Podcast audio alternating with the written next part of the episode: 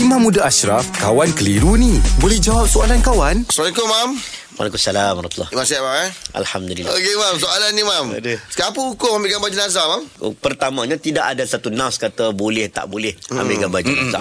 Tetapi nas secara umum, dalil secara umum menyebut walaqad karramna bani Adam. Sesungguhnya Bani Adam itu dimuliakan sama ada hidup ataupun mati. Ha, kalau kita tengok dari sudut hukum mungkin kita boleh kembali kepada adab. Contohlah, adab ketika nak mandi jenazah. Kenapa mandi jenazah kadang diletakkan tabir? Ulama bincang, Nabi nak mandi jenazah letak tabir. Orang yang tak perlu masuk tempat mandi jenazah tak perlu ramai-ramai. Sebab apa? Sebab dibimbangi. Ada wajah-wajah, ada keaiban yang terserlah. Jadi sekiranya kita ambil gambar jenazah itu, jenazah itu dilihat dengan keadaan yang sempurna dan baik. Serta diberi keizinan oleh waris si mati. Waris pun kata tak apalah.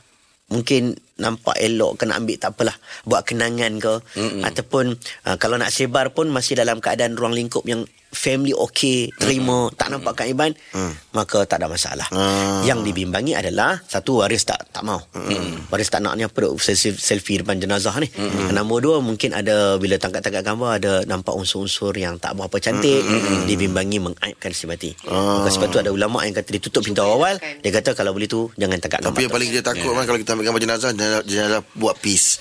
Itu lagi takut. Punya tak mati lagi, mak hidup lagi. Orang dah buku. Itu lagi bahaya, eh? Ah, je- je- itu jezanah